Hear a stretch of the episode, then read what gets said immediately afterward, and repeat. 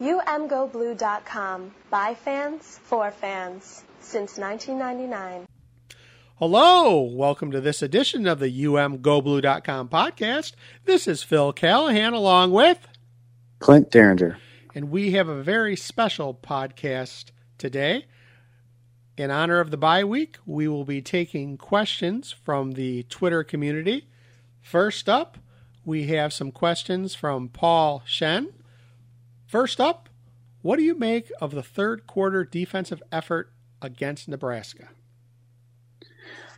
Well, for me, I think it's a little bit more of giving credit to Nebraska and their coaching staff for, for seeing where they could exploit uh, Michigan's defense. You know, I we mentioned it on the previous podcast that uh, Nebraska found ways to get their tight end and uh, running back isolated against linebackers in coverage, and then also paired that with misdirection in the backfield to where it looked like, you know, the most dangerous guy on the field for Nebraska was Adrian Martinez.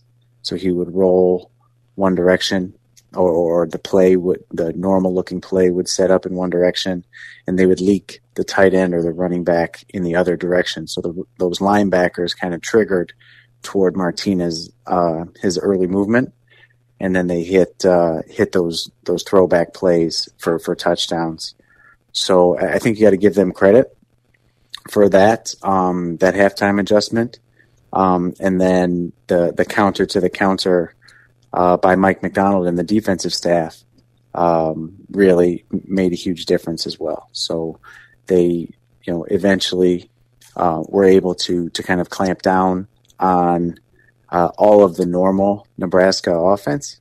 Um, it was it was they were limited to just those big plays, and and Mike Macdonald was able to do a much better job in the fourth quarter of keeping the ball, you know, putting guys in space with leverage that kept the ball inside and in front of them, as opposed to letting them letting uh, those receivers get wide and outflank your defense. So I'm going to do something I don't often do. I'm going to give uh, props to Scott Frost again.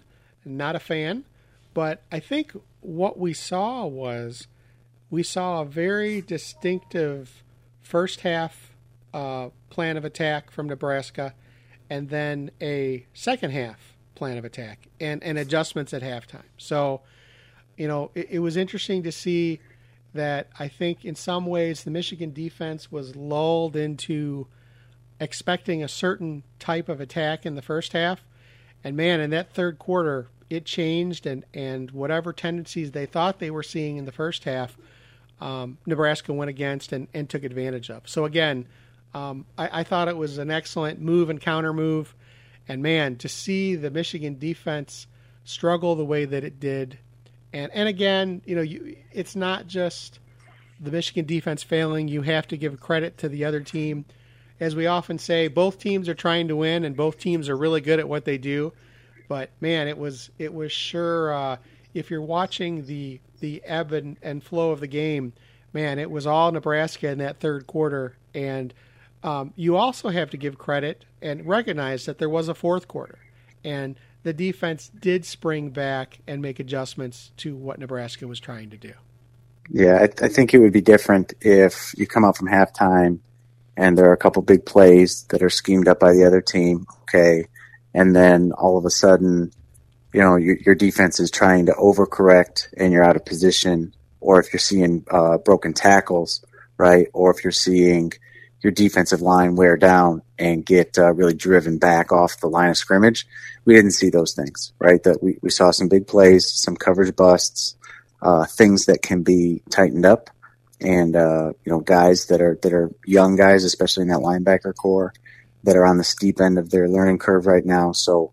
Uh, again, I, am not saying that it was that it was fun to watch. It certainly wasn't. Right? It was it was pretty stressful watching Nebraska score 22 points in the third quarter but I, I wouldn't hit the panic button yet. Um, I, I, I, think that you we give it a tip of the cap to that offense and see um, if that pattern continues. You know, it, it, has been a trend even back into the Don Brown era, where teams usually came out pretty strong in the first quarter against the defense because um, they have a good game plan for, for the X's and O's, and, and we're able to predict in a lot of cases how Don Brown would react. Um, that's less so what we're seeing this year, right? And then you get all your coaches back in front of the players at halftime and kind of scheme it back up for what they're seeing up in the box from the first half. They come out with a pretty good uh, script of plays or, or you know what you, how you drew it up on the whiteboard during halftime. They come out and execute that in the third, and then Michigan does better in the even numbered quarters, right? Where the counters to the counters. And, and I think that um, the positive for this particular staff and for Mike Macdonald is that he has made adjustments on the fly to correct mistakes and, and, and get the personnel matchups that are favorable to Michigan um, and puts his best players, you know, Dax Hill, Aidan Hutchinson, um, those guys in a position to be weapons um, as a counter to the counter. So I would expect that trend to somewhat continue.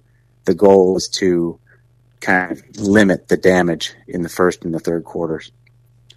Yeah, and you have to appreciate that it's difficult, you know, as you said, to make adjustments on the fly as you're under fire, right? Because, um, you know, in this case, Nebraska comes out in the third quarter and – you know, Michigan is watching from up top, Michigan is watching from the sidelines. They're talking to their players. What are you seeing from the field? And they're gathering data and, and and slowly coming up with, or I guess as quickly as you can, coming up with a counter to the counter, right? And like you said, you have to look at what happens in the even quarters where they've had time to adjust, they've had time to bring in the data and kind of make adjustments. So, uh, again, you know, as frustrating as it was to see Nebraska score 21 points in the third quarter, they didn't score 21 points in the fourth quarter, or we'd be talking about a big Cornhusker victory, right? So Michigan clearly made the adjustments, and again, it was, uh, you know, we were white knuckling it there, but but they weren't able to to make some changes. Um, so next question up, and again, we have a number of questions here. Um, again, from Paul Shen. Sean Hickson and Jack Kuhn, um, uh, all about the quarterback position. So, do you think Michigan will do a two quarterback system under McNamara and McCarthy, meaning that you think do you think you're going to see a more even distribution of playing time? Um, well, I'd start. I'd say that we are seeing somewhat of a two quarterback system. It's clear that uh, the offensive staff and, and Harbaugh are are putting McCarthy in uh, early in games to get meaningful snaps, and that uh, JJ McCarthy and his skill set are uh, a key component of the right now the run game plan. Right, that it's clear that uh, McCarthy is coming in to uh, to be a threat in the quarterback run game to uh, to try to keep that backside defensive end honest um, when when the running backs are, are hitting between the tackles um, they're they're doing some of the quarterback run stuff that Shea Patterson was successful in uh, more in 2018 than 2019. Uh, they're doing that with McCarthy. So as of right now, I would say they are using a two quarterback system. Um, in terms of specifically, do I think it's going to become a more even distribution? I I don't think that we'll see a huge uptick in McCarthy's snap count um, unless they're, you know, knock on wood, unless there's an injury, right? So I think we'll continue to see McCarthy um, somewhere between five and 10 snaps per game. Um, and what we will see is more diversity in what plays they run when McCarthy comes in. Right now, um, it's like a, it's a, a blinking five alarm fire when McCarthy comes in the game because you know that it's going to be zone read off of Michigan's base play, which has been, you know, split zone up the middle. And likely McCarthy is going to end up keeping, if not the first time, certainly the second time that they run it. So they're doing that to kind of create create a rhythm and an expectation. At some point, there will be another wrinkle that comes off of that, and I think it's likely to be um, a deep shot down the field where they use that split zone look, and McCarthy takes a step or two as if he's running the ball, and then he probably pulls up and, and, and pushes the ball vertically down the field. So um, I don't think that it's going to be a huge increase in the number of snaps, but I do think they're going to try to make more impact when JJ comes into the game. So I agree. I, I don't think we're going to see a situation, you know, looking back, uh, you know, historically, I don't think we're going to see a, a Drew Henson, Tom Brady where one comes in for one possession, the next one comes in for another possession, or they swap quarters. Um, the the question I have is, um, I'm really trying to understand what um, Coach Harbaugh is thinking with JJ McCarthy, right? Because initially my thought was, okay, he's coming in because he has the big arm, right? And then we've seen him in situations where, oh, he's going to run too. So it's interesting to me because, you know, again, going down the, you know, if you go down the, the school thought that, okay, McNamara um, is the is the manager, right? He's the guy who is knows where his swim lane is. He is going to manage the offense, and he's not going to have bad turnovers, and and you know, you have what you have, right?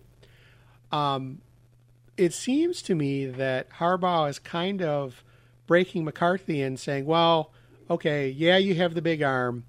Yes, you can run too. Um, at a certain point, you know, McCarthy is the break glass in case something bad, bad happens to McNamara. But I do understand why people are, are wondering at what point, you know, you kind of have the teeter totter, right? One on one side, one on the other. Very clearly, McNamara is getting, uh, you know, the the dominant amount of playing time. Um, as McCarthy kind of proves himself and gets more experience, um, it'll be interesting to me how that uh, how the playing time balances. I don't expect anything dramatic now, but you know, or I should say soon. But but again, it'll be interesting to see how it plays out. Um, and, and again, it, it's uh, it's something that you definitely have to watch. And you know, I, have you know, I, and it's funny because I've been going around town, and you know, you end up talking to people, and you know, here in in in Michigan, right? You have the Wolverines who are undefeated, you have the Spartans who are undefeated, and you have the Lions, the Detroit Lions in the NFL who haven't won a game. And it seems like everybody's fans are unhappy. And I was talking to one of my friends who's a Michigan fan, and I'm like, "You're undefeated. Why are you, um, you know, crucifying McNamara?" I mean, I understand, you know, uh, you know, Lions fans being unhappy with the Lions, but again, the guy's undefeated, and you know the things are looking pretty well. He's he's come up big in some games, so I I think uh, it, it's interesting to to hear the angst among the fan base on um, a certain percentage pleading and assuming that McCarthy is a foregone conclusion when you have McNamara who has the team at six and zero. Yeah, we we've said this before. It bears repeating. There's a lot more that goes into playing quarterback than being able to drop the ball in the bucket from from 50 yards, which McNamara has shown an ability to throw the ball deep. Right. I think I think it is clear that McCarthy has the superior arm talent. If you were just lining the two up uh, in seven on seven drills, right? I, I think that's fine. Um, I think McCarthy would probably perform better uh, in a combine setting. I, I, don't think that there's any you know any doubt about that. But in terms of um, commanding the huddle and reading the defense and what you see and understanding the moving parts and being able to help set protection and understand your pre-snap reads and what the defense is trying to do and where they can be exploited and make some of those calls at the line of scrimmage right? There's only one way for JJ to get good at that, and it's live reps, and it's uh, continuing to learn and, and, do that work in practice. And, and Cade's experience is hugely valuable to this team, and, and his leadership ability and and ability to read a defense before the snap is um, still the, the foundation of what is working right now on offense. So it's going to stay that way. Um, where Cade has shortcomings right now is that he is not a threat to keep the ball in the run game. So we can see teams doing different, a uh, couple different techniques or strategies to utilize their their defensive ends or outside linebackers or safeties in the box to crash inside and plug up the inside run game. And it, it looks like McNamara is making a bad read because there's a lot of space out there because the defense does not respect McNamara as a run threat. So the the answer to that, as of right now, is that they've gotten more repetitions for McCarthy in the game because he is a legitimate threat to hold, you know, to keep the ball and to run, right? And that is an immediate impact on the run game right now for this team. The other benefit is you need those snaps for McCarthy because, you know, number one, over the long term, McCarthy is your quarterback of the future, certainly, right? He's, he's probably going to compete for the starter's job next season. You know, it's starting in the spring and going into fall camp. He's going to be competing for the starter spot. And certainly two years from now, you, you would imagine that McCarthy will be the, the full blown starter and, and, and, looking to push towards, you know, uh, playing championship football. So getting him the experience right now is valuable in the long term. In the short term, this is also Harbaugh trying to learn some lessons from the past where Michigan played really well, right? I'm thinking of the 2016 team that was rolling along, and then Wilton Speight hurt his shoulder in Iowa, and, and Michigan gets clipped, and that offense never really could get back up off the ground, right? And then Speight's back in 2017, gets hurt against Purdue in the fourth game of the season, and then O'Korn isn't uh, very efficient gets dinged up a little bit. Peters comes in, does okay. Then he's hurt. O'Korn's back in there. The lack of experience or competence by the backup quarterback has been a an Achilles heel for previous versions of Harbaugh's teams. So it to me, what I see is a, a commitment to getting the backup ready to go because experience has told us that your starter is going to have to come out of a game – at some point in the future, and you want your backup to be able to go in there and produce. And it's a luxury for Michigan right now to have uh, somebody as talented as J.J. McCarthy uh, as the backup. Right, there would be some drop off in in game management and reading of a defense, but we know that the talent is there and that there is already a, a core um, package of the offense that's built for JJ McCarthy. So this offense is diversifying, right? And, and not putting all their eggs in one basket because we know as October turns to November, at some point, McCarthy is going to have to play a full series um, for this team in a key game. I mean, just look at what happened to Penn State when Sean Clifford had to come out of the game in Iowa, right? They, they were up 17 to 3, I think, at the time, and uh, just couldn't hold on and ended up dropping one in Kinnick because the backup quarterback um, could not execute the game plan that was built around Sean Clifford. So all of those things work together, right? What we're doing is kind of a slow build, and there's lots of uh, angles to it. But I, I don't expect McCarthy to just slowly take over the, the job from McNamara this season, you know, barring injury. The bigger question I have, as opposed to, you know, splitting playing time, is when are we going to see them both on the field at the same time, and what kind of options will we see there?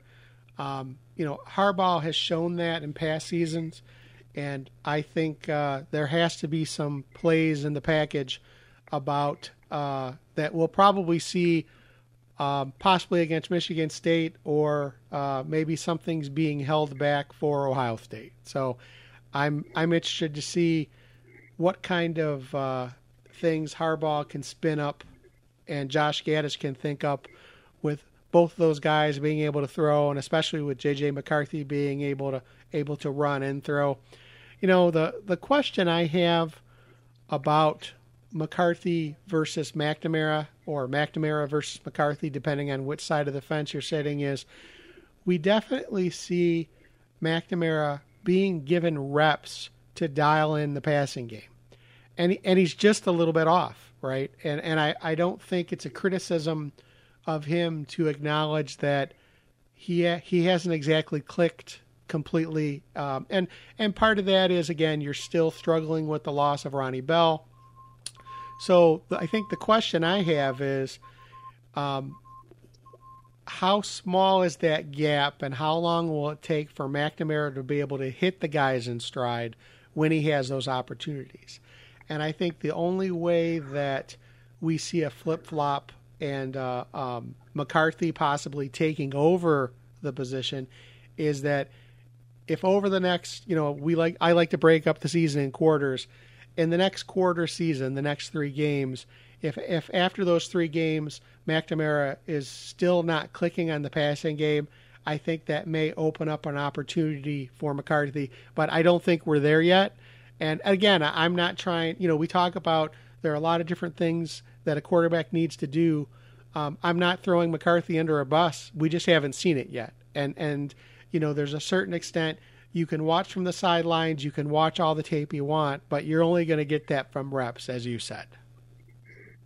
Yeah, that's that's definitely true. And your your point about Cade being given the opportunity to throw um, more in the most recent games is is also significant. It's clear that the, the coaching staff trusts him to to make decisions in the passing game and, and know, knows that he has the uh, ability to to deliver the ball. And where we've seen McNamara miss, um, to my eye, you know, some you know certainly not an expert, um, but to my eye, there, has been um, some breakdowns in fundamentals when the timing isn't uh, isn't exactly right. So when uh, you know when the protection um, presents something uh, that Cade isn't comfortable with. Not necessarily the protection's been really good, but um, he, he isn't quite comfortable to step up into the pocket as of right now when the when the protection is there in front of him. Um, and I think part of that is the, the fact that he doesn't see over the line very well. He tends to get his feet moving and, and start to break outside of the pocket um, when when his read isn't there, right? So when he's able to catch the snap, set his feet, throw the ball on rhythm, he's he's absolutely fine, right? But you know, every Division One quarterback or Power Five quarterback, it, that's probably true for them, right?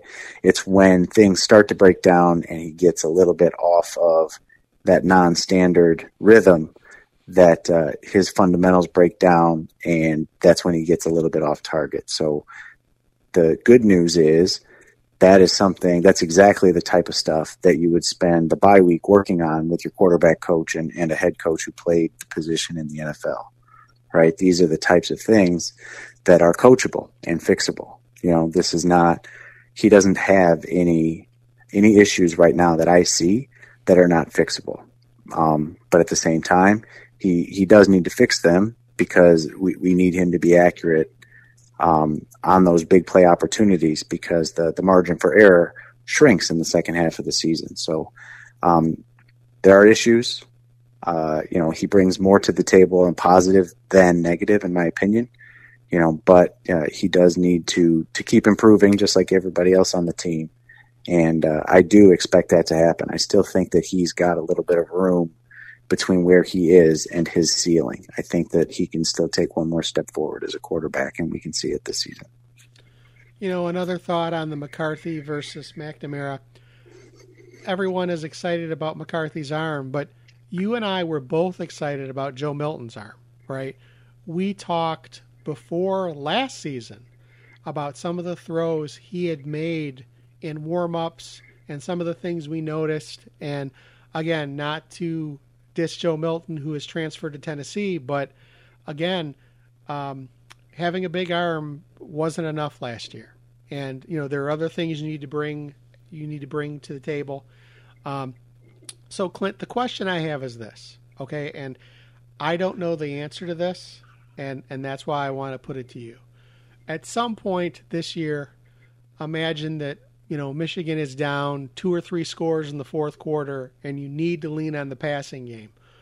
Right now, I don't know um, if I want McNamara or McCarthy in that situation. And I think that's the question that Michigan is going to have to have an answer or or a confidence for. I mean, we would love to assume that Michigan will never be down and that, you know, they will be leading every game, but things happen, and you know if you're faced with a situation where you need to lean more on the passing game and and um, not just the passing game, but a, a quick score like a long passing game. I don't know if I have the confidence in McNamara from what I've seen so far. He's a work in progress. It's not done yet but I need to see over the next quarter season. That's what I need to see. I need to have confidence that if we need to go to the passing game, that he has the accuracy and the arm strength. You know, I don't need him to throw an 80 yard pass, but I need to know that he can throw the the 40, the 30 to 40 yard pass consistently to to drive the the team downfield. Well, we we talked about this um, a couple of years ago when Patterson got uh, inaccurate on some of his deep balls, and, and to, to me, again, from the quarterback position, when you're when you're missing on the deep ball, whether you're overthrowing the guy or underthrowing the guy, it's much less about um, your arm strength than it is about timing, right? And, and throwing with anticipation. So what we need Cade to do to improve on those, right, is to let the ball go maybe just a, a, a heartbeat or two sooner than what he's doing, right? Then then he's got to be able to anticipate um, what a, a receiver who is going to be open and behind the defense looks like before that guy is actually behind the defense and, and has a step or two, right? Because every time uh, every time he pats the ball in the pocket or kind of hitches his feet, right, that's two or three full speed steps for that receiver getting further and further away.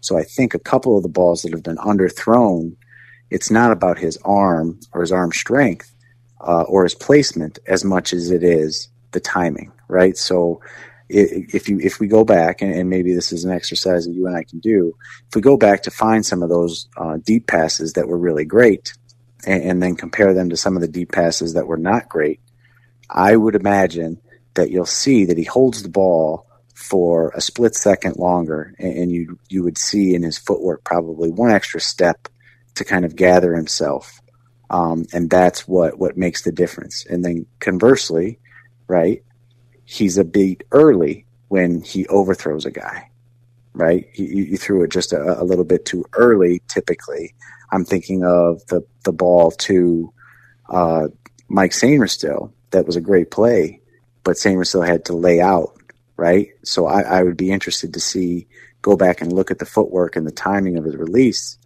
and either he, he was a heartbeat early, letting that go, or um, just needed to put a, a, touch more air under it to let Sainristil run underneath it. So again, this is not a talent issue, right? These are coachable things. These are coachable things that come with repetition. And you, you mentioned it also when Cade was, was kind of announced as the starter in spring ball. I'm sure he took his number one receiver and went out and hit the whole route tree all summer and worked and worked and worked on these timing uh, routes and, and placement and, and, can probably throw the ball in his sleep to Ronnie Bell if Ronnie Bell were healthy right? And then he's probably got a certain amount of work in with Cornelius Johnson. And it looked like he was gaining a, a rapport down the field with Roman Wilson, who obviously didn't play uh, against Nebraska. So these things take take time and repetition, and, and, that's not an excuse to say that it's it's okay or that it, it's good enough because it's not. It, it, what I'm saying is that I believe, knowing what kind of work ethic you know Cade McNamara is reputed to have, that these things will improve over the next two to three weeks. And it's certainly something that they can hammer home uh, over the bye week, right? Getting the timing uh, of his release down and, dial in the, the spot placement on these uh, stutter and go routes that, that push the ball down the field. He's going to get back to being accurate like he was in that in that Northern Illinois game, and, and uh, even Western when he had Ronnie Bell um, in the first half. So I am not concerned if uh, in that hypothetical situation where we need to throw the ball, I'm still putting Cade McNamara out there. You know, his his first appearance last year, he was down 17 coming into the Rutgers game, and brought that team back from a three score deficit with his arm, and they win in three overtimes. So which guy do you want to do it? The guy that's already done it once on the road is is for me, right? So that's still a lot of room for growth. This is not a, you know, he's not a impervious to criticism, but uh, from what I've seen, it's not a talent issue. Just needs to continue working and getting better, just like everybody else. All right. Next topic up. So, red zone scoring. Questions about that from Paul Shen and Jack Kuhn. So, this is something you and I have addressed and, you know, continues to be an issue with um, you know, when I was watching the Michigan Nebraska game, it was in that first half, you got to convert the touchdown, right? And you had a couple plays that could have gone either way under review. You had the play where McNamara, you know, tripped and um, was down, but you know, things happen. You need to be able to convert in the red zone. As much as Michigan has scored in some early season games, we have seen the stall. Um, you know, it, it's almost first and goal short. You almost cringe a little bit, and I think that it's definitely something Michigan is going to have to improve on. What's your take on what we've seen this season so far? Yeah, I think th- this is a really, really astute observation from from uh, from the the listener who asked the question, right? And it's a reason. It's one of the five factors that goes into Connelly's uh, SP plus analysis, and it's why it's one of the things that we track and, and talk about on a consistent basis. So um, the question kind of sparked, you know, some some interest for me certainly.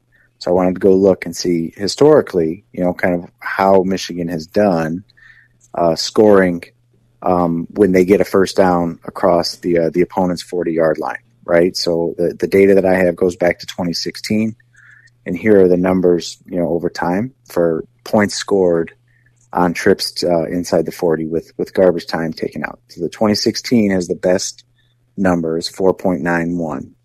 17 has the worst number at 4.23. So the, the range of all of these numbers is, is about 0.7, right? So it's a pretty tight grouping. And then 2018 was a little bit better than 17, 426. 2019 was 477. 2020 was 485 and then this year is 484 so this team right now is scoring inside the you know cashing in those scoring opportunities at about the same rate as as previous teams. But i think that we would much rather see that closer to 5 or even above 5 if possible. So in order to see why it feels like a challenge this year when when i think Josh Gattis, you know, Josh Gattis took over in 2019 and scoring inside the 40 went up from 4.2 to 4.8, right? 4.26 to 4.77. It's one of Gattis's strengths is that he immediately helped us improve scoring um, when they got close to the end zone. So I, when I split the games between non-conference games and Big Ten, that's where we see what, what feels like a problem right now. The non-conference games – Michigan cashed in at five and a half points per trip. And in the Big Ten games right now, Rutgers um, at Wisconsin and uh, at Nebraska, they're only scoring at a 4.37 clip uh, on those scoring opportunities. So it is an issue right now. It is an opportunity to, to get better.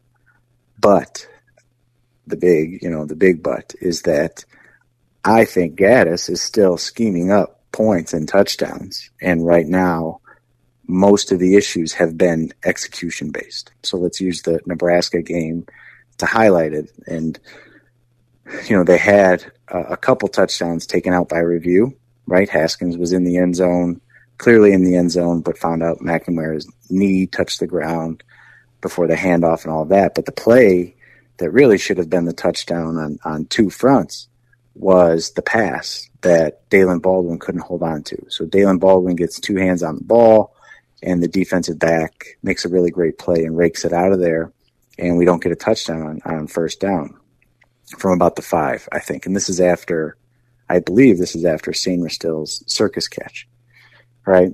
Now that play I, I, I highlight because a lot of folks, you know, immediately saw Baldwin two hands on the ball, got to catch it, right?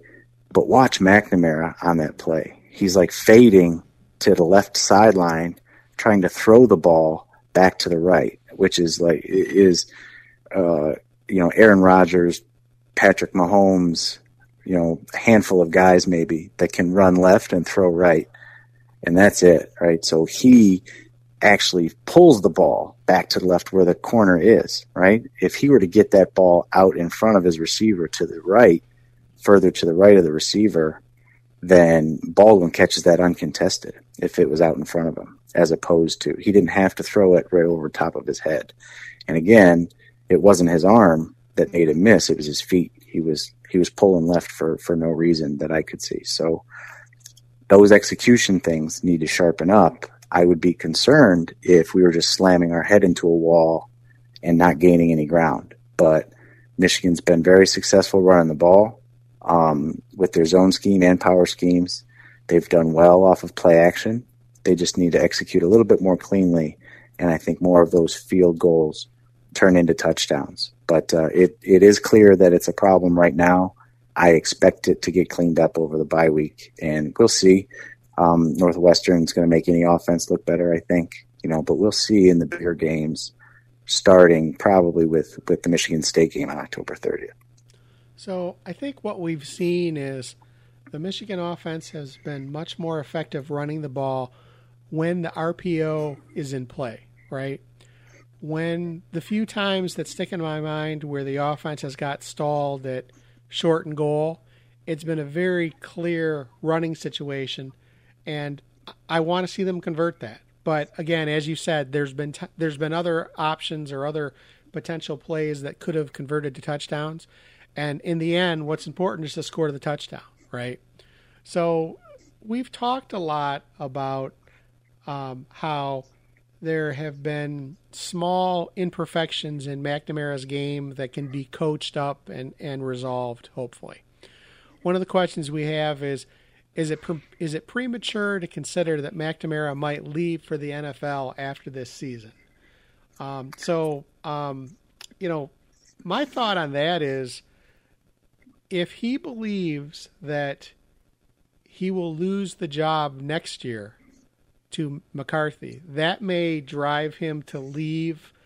Um, you know, that may that may drive him to leave, right? Because you don't want to lose your starting position, you know, in that way. Also, you know, at a certain point, Coach Harbaugh is going to have to consider after this season. You know, one of the big things that coaches need to consider is that, you know, McCarthy could leave, right? You have the options with the transfer portal. So I, I think there are a lot of questions on what may happen after this season.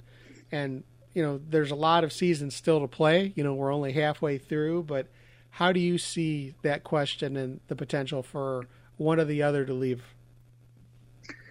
Um, well, for the NFL, I think it is. I, I, would say to answer the question directly, I would say it is premature to consider McNamara leaving for the NFL. I, I, just don't think that he is executing cleanly enough right now that he would be maximizing his opportunity, right? Unless he um, makes a huge leap from where he's at right now as a solid game manager for uh, a Big Ten team to really being uh, lethal on these downfield shots and also precise running these RPOs uh, if there's a flip where all of a sudden he's he's kind of uh, dominant over the last six games, then then I would revisit that question. But until we saw that, I would say it's premature to think that he would leave for the NFL because I, I don't think that he would be maximizing his potential.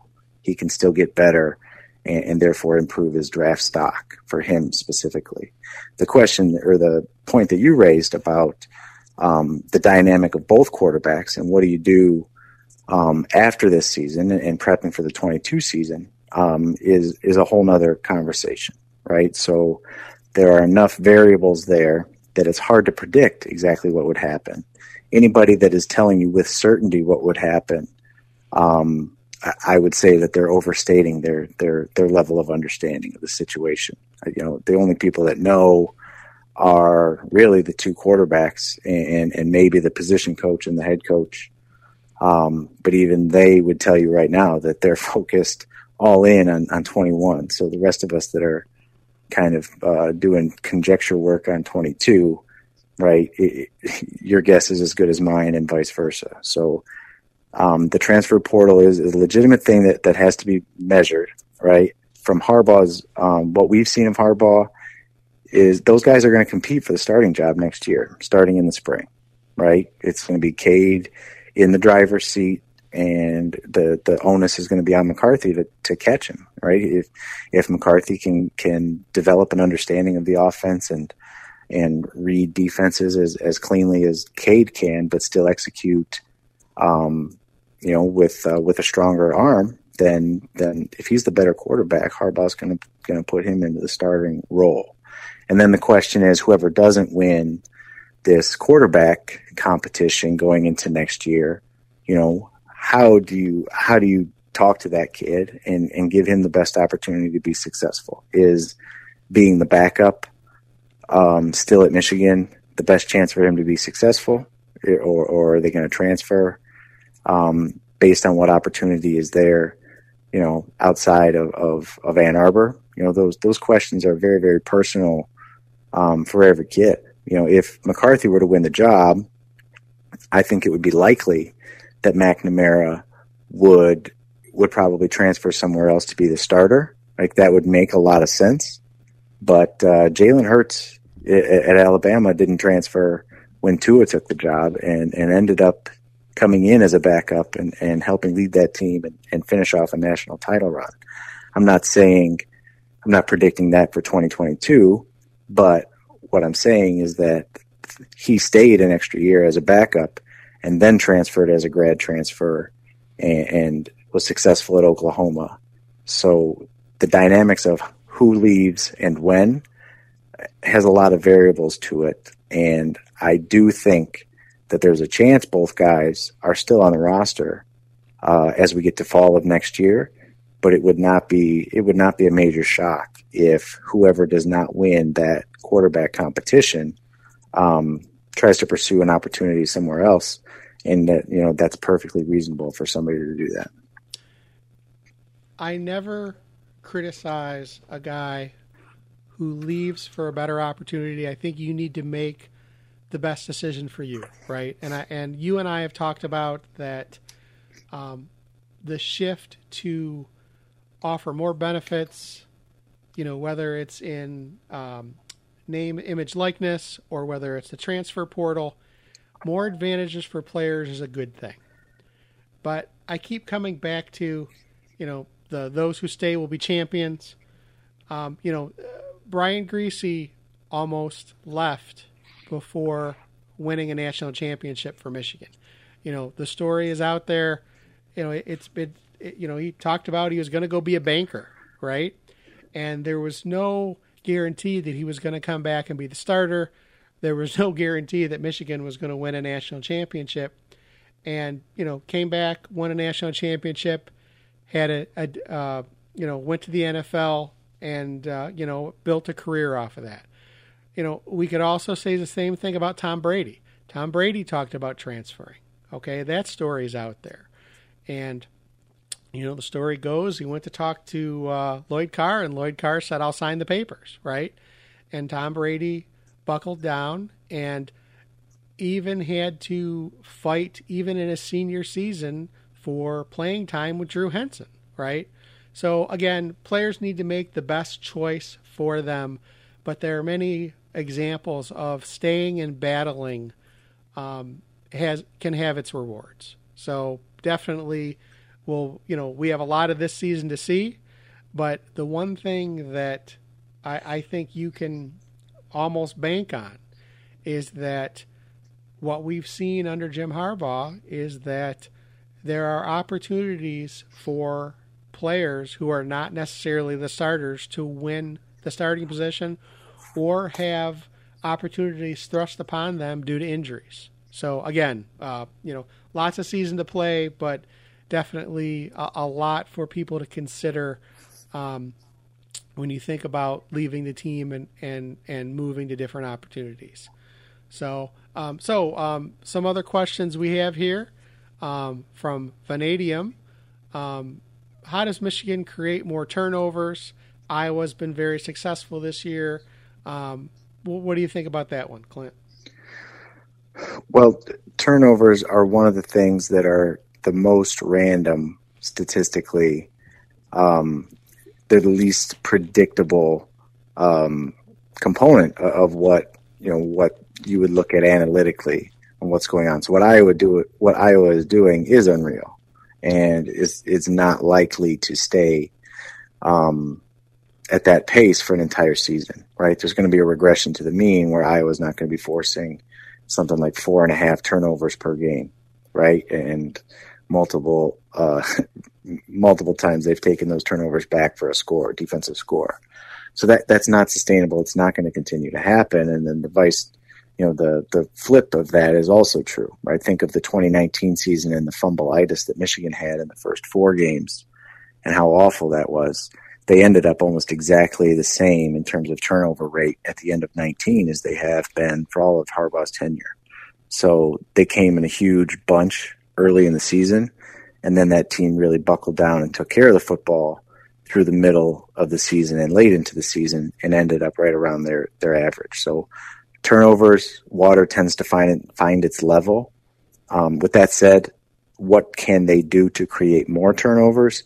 And that is, is obviously the continuing emergence of guys like David Ojabo, uh, Christopher Hinton, Mazi Smith, um, Mike Morris, uh, those guys on the defensive line that are not named Aidan Hutchinson. So Aidan Hutchinson is, is going to do what he does, and teams are going to bend over backwards and send multiple guys towards 97 to try to make sure that he doesn't beat you.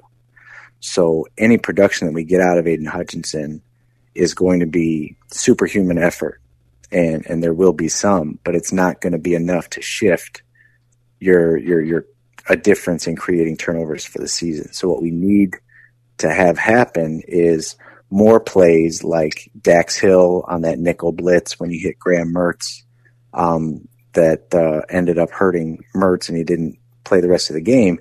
That's the type of play that could become a fumble and, and a turnover, right? And in in that case, it was a big sack on third down and they punted.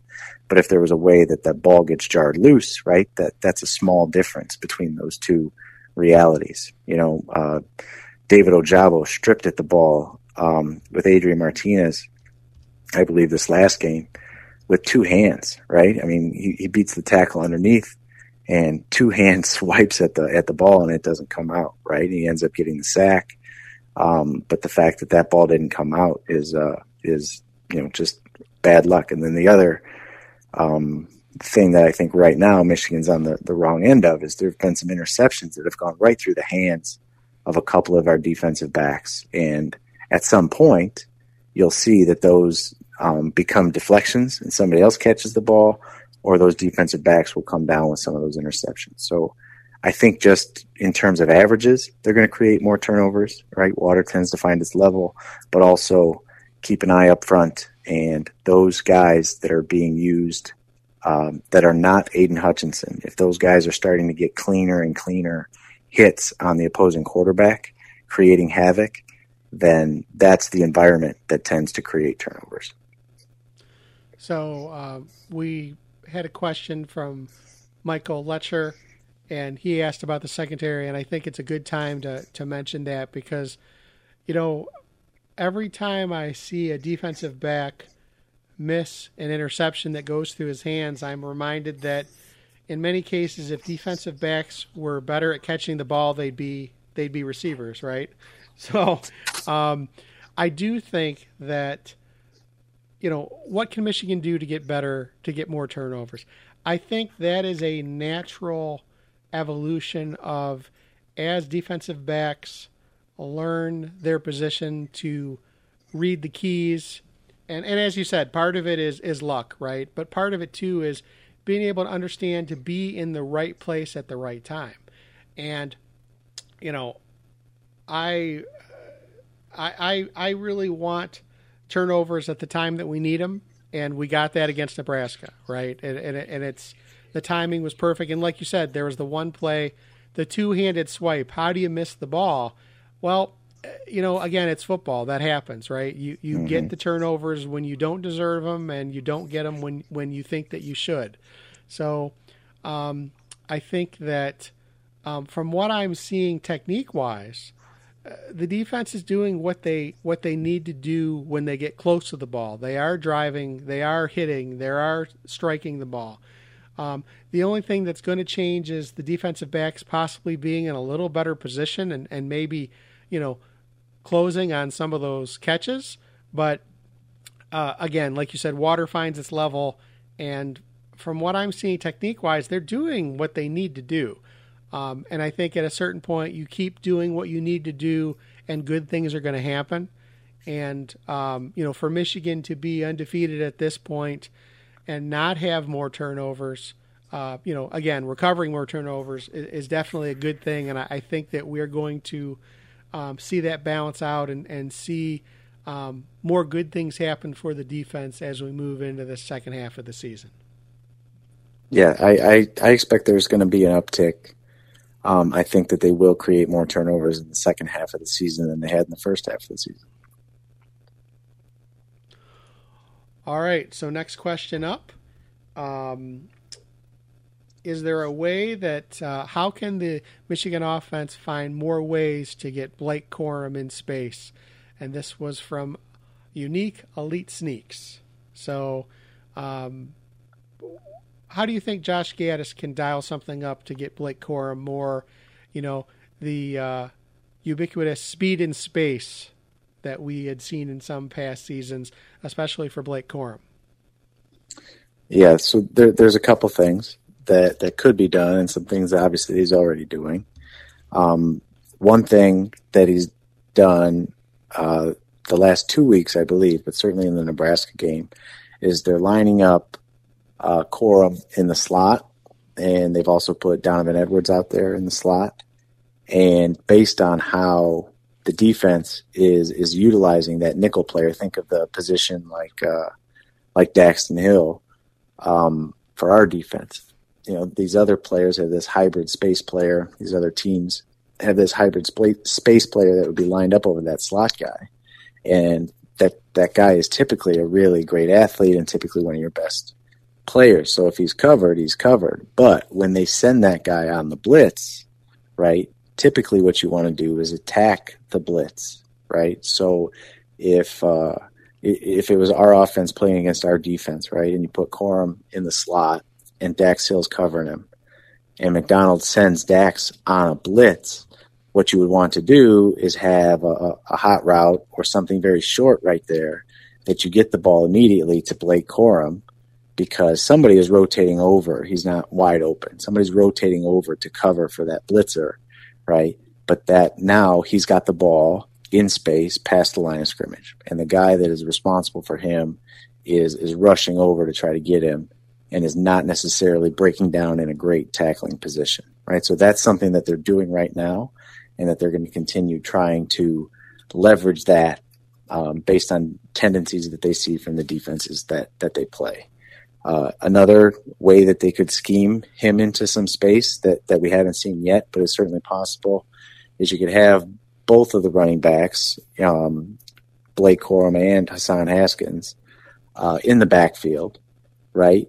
And have the uh, the handoff uh, read to Haskins with Corum doing kind of that uh, halfback swing route. So if you remember, I think it was the first game of the season against Western, but maybe it was against Washington, that Corum took a swing pass and went untouched, about 30 yard or maybe a 29 yard touchdown pass.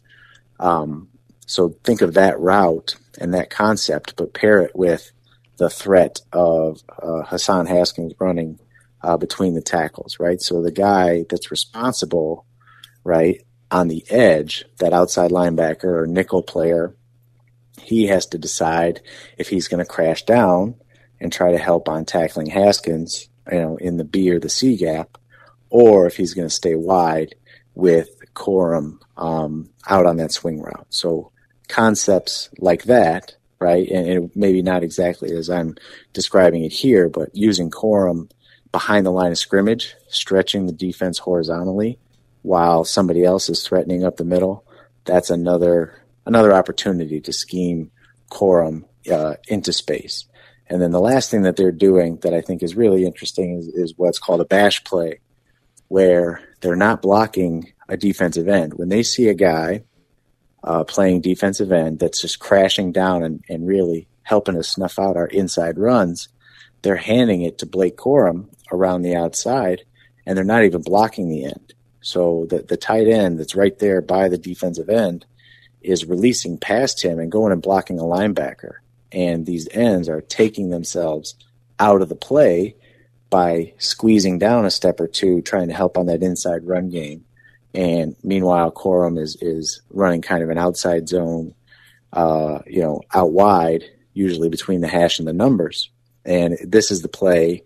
If you want to see what I'm talking about, go back and watch the last touchdown that Corum scores against Nebraska. It was a bash play. They don't block the end on the play side at all. The tight end leaves him alone, goes up to the linebacker and blocks the linebacker, and Corum makes one cut, and nobody even laid a finger on him. So that right now has been one of the most successful ways that they've gotten Corum into space. But there are, there are other ways, and uh, Josh Gattis uh, is certainly more uh, more versed in how to do it than I am. But those those are the types that I've seen uh, Gattis do, and, and, what what he could do, and and obviously there are umpteen million more ways that he could do it. But that's what I would keep my eye out for for Corum in space.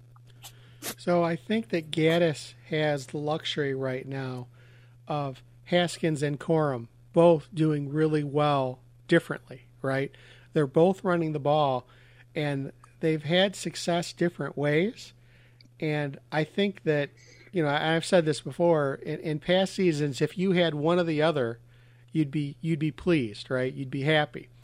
Well, right now you have both, right? You know, boom and zoom, doing different things, being successful, and I think that I'm going. I'm expecting to see both of them used differently over the next six games. I think that what we've seen, and you know, I, I'm real big on splitting the season in quarters, right? we have seen, you know, I would say the first quarter of the season was owned by Corum, uh, you know, running the ball in, in, in some unique ways. The second quarter of the season has been Haskins. And I think this next quarter, we're going to see them mixed and matched in all kinds of very cool ways. Um, you know, and, and, I would guess that in this bye week, um, you know, Josh Gattis is scheming up some some very cool ways that we're going to see, um, you know, primarily against Michigan State, and they may even be holding some of these plays out for Ohio State. So, so Clint, let me ask you a question: What percentage of the playbook do you think we've seen halfway through the season? Maybe 40 percent you know, up, you know, maybe half of it. Um, the, the, the running game that we've seen is actually very, very, very nuanced, right? They're doing, they're taking one or two concepts on the inside run game and doing them from number one, all of their different formations, right? Which changes the defensive alignment and changes your angles, but also doing the same concept, but with different people switching roles, right? So sometimes the the backside guard and tackle are pulling. Sometimes it's the the the center and the backside tackle, right? Sometimes it's the front side guard on a different you know concept. So a lot of the plays look very similar with the quarterback handing to the running back and the running back heading toward you know kind of the four hole or the B gap. Um, but the nuance is really in what's happening differently within the line. I don't think that we've seen the full uh, spectrum of all of the different passing tags that RPOs that Gattis can put on top of the run game. I still think he was using the beginning of the season to establish a, a run first identity uh, inside and outside, right? Making teams kind of respect um, Michigan's ability to run the ball um, in any direction, inside or outside, behind their entire offensive line, um, and that balance. And I expect to see Gattis use the passing game and the RPOs more, um, mostly because McNamara isn't going to use his legs to threaten the backside defensive end. So I think they will transition more to reading linebackers and safeties and trying to throw the ball in um, on some slants and, and, other inside routes behind those linebackers. So it, it might look like play action, um, but in reality, what we're what we're going to be asking Cade to do is reading linebackers and safeties and, and, and hitting some some of those slot guys uh, on the inside of the field. So I think there's a lot more to come. I'm certain that we have not seen much more than half of, of the playbook, even of what we will see from for this season. So I think you know it's easy to say half because we're halfway through, right? And and that I think that's pretty reasonable. We've seen a pretty good variety. What I'm interested in is how much more they'll be adding that they didn't anticipate prior to the season. Because what I'm surprised at is you have both Haskins and Corum both doing very well, right, in different ways. And I'm not sure you could have predicted that prior to the season, right? So you have here's our playbook going in, okay? And then you also have both McNamara and McCarthy kind of bringing different things. So I don't know you could have anticipated that prior to the season, right? So you have your mm-hmm. playbook mm-hmm. on, well, okay, in a reasonable world, and I don't want to say a perfect world because you never have a perfect world. You have your reasonable playbook, right? Of wow, we'd like to we'd like to introduce the you know we want to we want to have the running game, right? Michigan said we are going to run the ball this year, and I think we kind of said, yeah, sure you are. Let's see it. Well, they have. And not only have they been running the ball, but they've been running it with two different backs who both bring different things, right? So what I'm interested in is, and you know, and we're not going to know this, right? Be, you know, hope maybe we can have this discuss, this discussion with the coaches after the season. But I'd be really interested in what plays are they putting in the playbook based on the unique capabilities that this team has right now. And I think that's that's the question that I have is that, you know, I, I'm sitting here and thinking, man, what what would you do? You know, I, I mentioned previously that you're gonna. Ha- I think you're gonna have uh, formations where you have both McNamara and McCarthy in, right? And you already have formations where you have Corum and Haskins in. Well, you know, when you look at their unique talents and what they've shown, what kind of things can you dial up? And I think that's, you know, man, uh, here we are in a bye week, and I'm wondering what kind of things that Josh Gattis and, and Coach Harbaugh are are are writing on whiteboards and thinking, you know, we could do this, we could do that. I, I'm interested in that. Yeah, yeah. I, there's it's endless, right? And you can you can draw up a million plays certainly, and they're all related and they're all they're all great certainly. But you only get about it's somewhere between sixty and, and seventy, sometimes seventy five plays in a game, right? And and you really have to make sure that you're you're leaning on what you do well, right? And and then that there is a that there's a logical cadence and, and, and build up to to what you're doing and anticipating how how the other team's going to adjust and being ready to um, to hurt them when they adjust to what you're doing well. So the philosophy of what this team does is going to stay pretty much the same for the remainder of the season. Right? They're gonna they're gonna want to establish uh, that they can run the ball inside and outside, right or left, and, and, and see how the defense first tries to stop the run, whether they're playing games with their defensive ends and outside linebackers, or whether they're bringing safeties up into the box. And then that decision by the defensive staff will help um, determine, right, exactly which direction Gattis goes. So he's got to kind of, he's got to have uh, his plan A is always going to be his plan A, right? But plan B, C, and D all are dependent on how that defense is going to try to stop what Michigan does best. All right, next question's up. We have a question from Eric Pozawilko and a related question from Rob Jablonski, both about Michigan State. I want to work on beating Michigan State by 50 and just question about beating Michigan State. I think I think uh, I'd be happy with beating Michigan State. I'd be really happy to beat them by 50. So Clint, um, you know, we don't want to look north.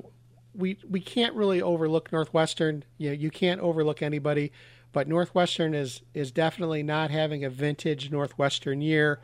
Um, you know, assuming that Michigan can get by Northwestern, how do you think they are working or will be targeting to beat game planning to beat Michigan State this season, which is particularly important after you know the debacle at Michigan Stadium last year. Yeah, so I, I think the the importance of that game was huge even in the preseason because of what happened last year, right? And now, pretty much unforeseen to anybody on either side of the rivalry. You know, both teams are looking at really you know being ranked, maybe being ranked inside the top ten when when that game happens, right? And and this week, Michigan State plays and Michigan has a bye. Next week, Michigan plays and Michigan State has a bye. So both teams are going to be about as well rested as they could be and as healthy as they could be. So it's really gearing up towards being an, an epic game. So of course, you know, it, it's natural that folks would be asking about, okay, so now what? And, and kind of turning the page and looking forward at the next major challenge. And that is certainly one of them. So what I would say that the number one thing that Michigan needs to do to prepare to beat Michigan State is to execute cleanly and play a solid game against Northwestern.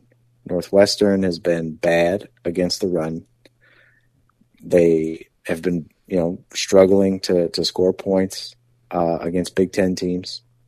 So if Michigan can execute their plan A, right, their game plan, and beat them with pretty much what they want to do, running the ball with Haskins and Corum, and taking a couple deep shots when um, when Northwestern brings extra guys into the box, if we can make this Northwestern game look a lot like those uh, non-conference games looked, then I think that goes a long way toward beating Michigan State. And here's why: right now in the bye week, you've got all of your support staff self scouting. Number one, right? What what does Michigan need to improve on?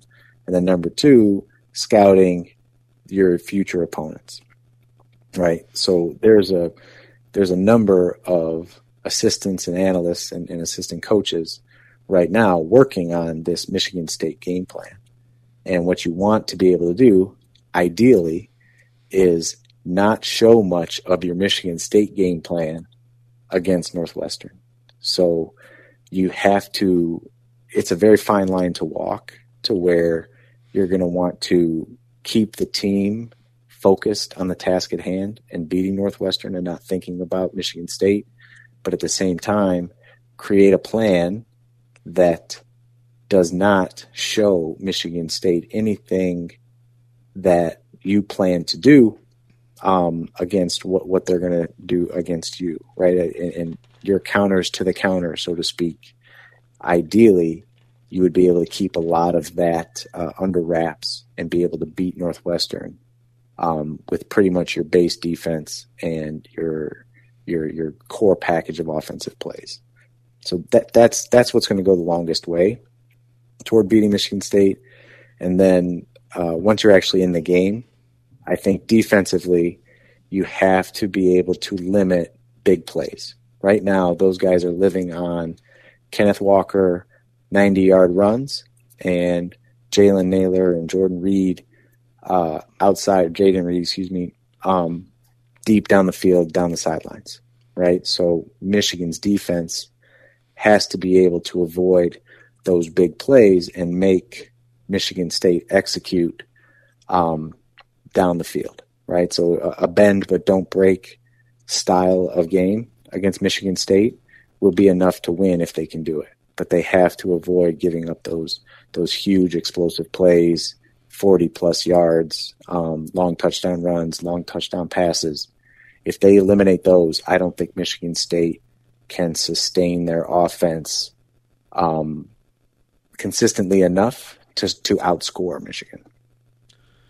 So I think the goal for the Northwestern game should be to assume that Cade's going to play the first half, and you know, as counterintuitive as this may be, you don't want to look like you're running the score up, but I think that you have to use the Northwestern game, the first half, to work out the kinks between McNamara and his and his wide receivers. I think you have to um, go for the big plays, and um, you know, again, we're assuming Michigan's going to win, and I, I think that um, you know this is one of those cases where it's not a sportsman's a unsportsmanlike thing to be trying to run the score up because you need to work out the kinks in the in the in the in the passing game, right? Um, so the goal is to work those kinks out to get your starters out as quickly as possible um, after the first half ends, and to be healthy, to stay healthy, right? You know, you brought up a, a good point about Michigan State. Um, in in the games I've seen, in the clips I've seen, they do live by the big play, and I think the Michigan defense needs to make them earn whatever points they get the hard way, right? You can't be giving up big plays. You know, you always say, you know, big plays are crucial, but I, I think that what I have not seen Michigan State do often this season is is long drives down the field, you know, 10, 15, 20 plays. I think if they are going to score, you need to make them earn it and not, like you said, do the bend, not break. And, um, you know, I think that if you get into a game where you want to get into a game where I think the Michigan offense has shown that it can do that and it can ground up a, a, a defense and, and wear them out. So I think that, that that's what they need to do. But again, first things first, take take care of Northwestern. Um, so, last question of of the podcast here from Bonds. So, what's the OSU game plan, right? And we have we have five games before that happens. But, you know, I think that one of the things that Coach Harbaugh talked about in the offseason was prioritizing Ohio State. Um, I certainly hope that, uh, you know, we've been doing that and it's not too much of a prior of a of a difference that we're prioritizing. But you know, as you said, one of the things that the staff is doing in the bye week is self scouting and also doing scouting on opponents. So, Clint, again, a, a, you know, five games before Ohio State's up. But again, if, if you want to pop out a, and look at the 50,000 foot view, what kind of things that Michigan is doing right now is helping them prepare to um, fight Ohio State and possibly get that, that Buckeye off their back? Well, the the first thing is there's a similarity between what I was saying about what we need to do against the Michigan State Spartan team that is uh, you know two or three times as important against Ohio State, and that is limiting the big plays from the Buckeyes. Now, the Ohio State offense is the Michigan State offense on steroids, right? I mean, Michigan State has a very good running back, Heisman candidate, and two very good receivers, big play threats, and, a quarterback who's distributing the ball. Ohio State has all of that, plus they have, you know, Chris Olave and Garrett Wilson on the outside, right? Um, they have four guys, I would say, Ohio State does, receivers, that um, are, are at the, at a similar level to to what Michigan State has. So you have to limit the big plays. Now, where I said against Michigan State, you have to eliminate them to the best of your ability and, and really try to drive that to zero. I think you're trying to slow down the big plays against Ohio State, but they're going to get them. They're going to get them. There are going to be big plays in that game.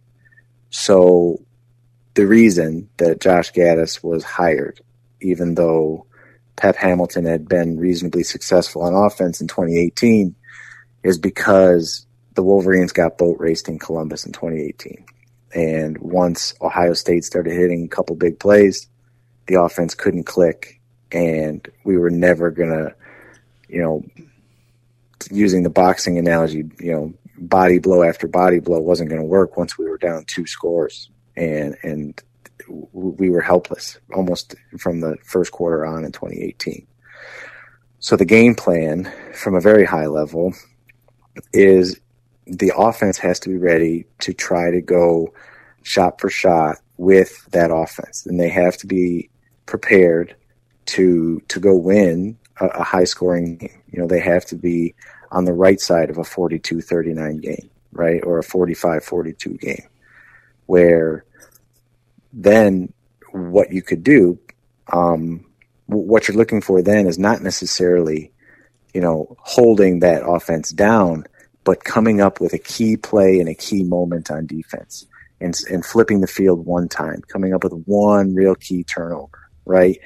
Or, or, or you know, taking advantage, putting pressure on their offensive line and, and drawing a penalty and, and making that and, and, and maybe forcing Ohio State to punt three times in the second half, right? And it's going to be something like that. You're not going to stop them. You're not going to hold them under 30 points, right? So your offense has to be able to go shot for shot with them and keep it um, you know, neck and neck from a scoring perspective. And then it's about getting that big tide turning play from your defense and or from special teams, right? We've seen it in the past, right? That some of the most iconic moments in the rivalry came on on special teams plays, you know, and, and you know, pushed guys like Desmond Howard and, and Charles Woodson all the way to, you know, all the way to a Heisman performance. So, um, I mean, that's the game plan is you have to limit big plays, right? Make them execute the same way that we're talking about, make them execute over and over again. And then you have to be hyper, hyper efficient on offense and maximize all of your opportunities. Because, you know, despite some early season problems, you know, that offense is rolling. They're, they're mediocre on defense.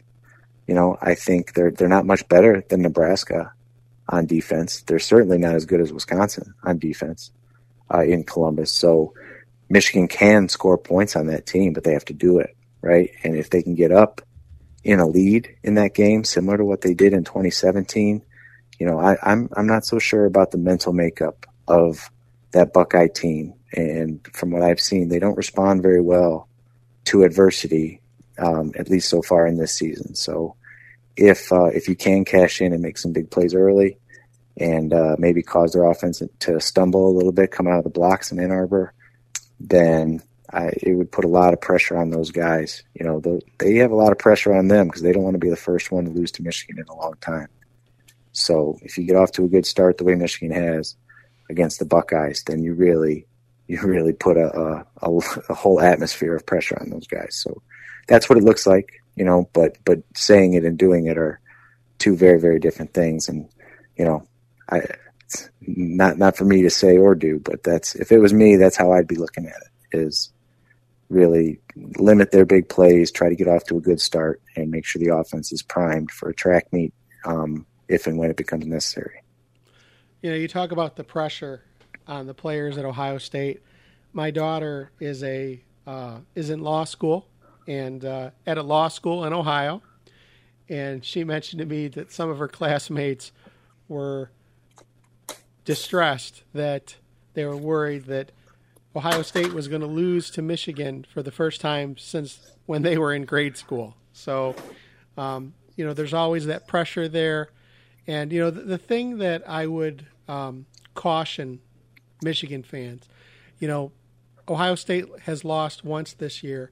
But one of the best Ohio State teams of recent memory, the 2014 team, lost during the regular season, and and they, you know, pulled out another national championship. So I don't think we you can't discount the Buckeyes, and I think the the best thing that Michigan can do is keep winning, keep building strength, and um, you know have a lot of different ways to attack them on offense and just keep the defense gaining strength and getting experience for those players. So, so um, again, we want to thank everyone who sent questions for the podcast. This was a uh, a maxi size podcast. We wanted to get to everyone's questions because we really appreciate our audience, and um, we're gonna head out with uh, a clip from Coach Harbaugh from uh, his press conference this week. I strive to be at my best every single day. You know, no matter what the circumstances are. Um, you know, it's a. I strive to attack each day with an enthusiasm unknown to mankind. It's a it's a good opportunity um, to you know spend spend some spend, spend more time than I normally would um, in a game week to, um, you know, catch up and uh, whether it's watching tape, evaluating guys. Um, you know, I mean, there's a, there's the 22s, and then there's the 23s. Um, so uh, there's there's always so much there. I mean, that could be actually it is a full time job for uh, our recruiting coordinator, but it's a you know it's also one of the you know darn near full time job for for me as well. But um, yeah, and I mean it's getting ready for the, the future opponents. Also multitasking. I mean, and nothing helps recruiting, by the way, better than winning. So uh, to keep a, you know, a huge focus on on that. Um, but yeah, get it, get some get some more hours in the day to, to be able to to uh, put concentration and focus on, on recruiting youngsters to the great state of Michigan and specifically the University of Michigan. And that's going to do it for this edition of the umgoblue.com podcast. This is Phil Callahan along with Clint Derringer. Go Blue. Thank you for listening to the umgoblue.com podcast. All rights reserved. Search for umgoblue.com on iTunes. Go Blue.